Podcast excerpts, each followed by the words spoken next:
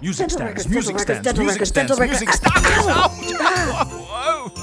Christmas is possibly the busiest time of the year for the Amelia Project. Well, if you haven't noticed, it's the 24th of December. We have a death to fake on Boxing Day, and before then, there are a thousand things to get in order, like the pogo sticks, the music stands, the starting The pistol, blood bags, the gunpowder, the dental records, the toes. the replacement corpse, and my cocoa. We have made a full length bonus episode called Alvina's First Christmas. The weather report says it's going to be freezing in Diggle on Boxing Day, and I need the cocoa to stay warm.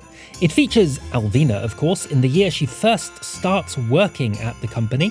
I gave him from the moment I started working here until today. That's 11 months. and her colleagues Amelia Kozlovsky, the interviewer, and even Walter from the morgue. Just be absolutely still and pretend to be a corpse. What if I fart? You can purchase the bonus episode Alvina's First Christmas by visiting our website ameliapodcast.com or if you become a Patreon supporter from just $5, you will get immediate access to all our bonus content including this episode. We are going to stuff ourselves with cake, drink mulled wine until we drop, play board games, and sing every Christmas carol we can think of.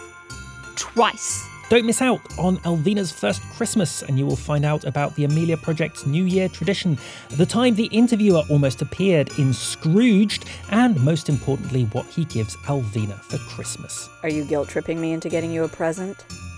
Because I'm not giving anyone any presents. That's going too far. Brighten both your Christmas and ours by becoming an Amelia Project patron this December. More info on ameliapodcast.com.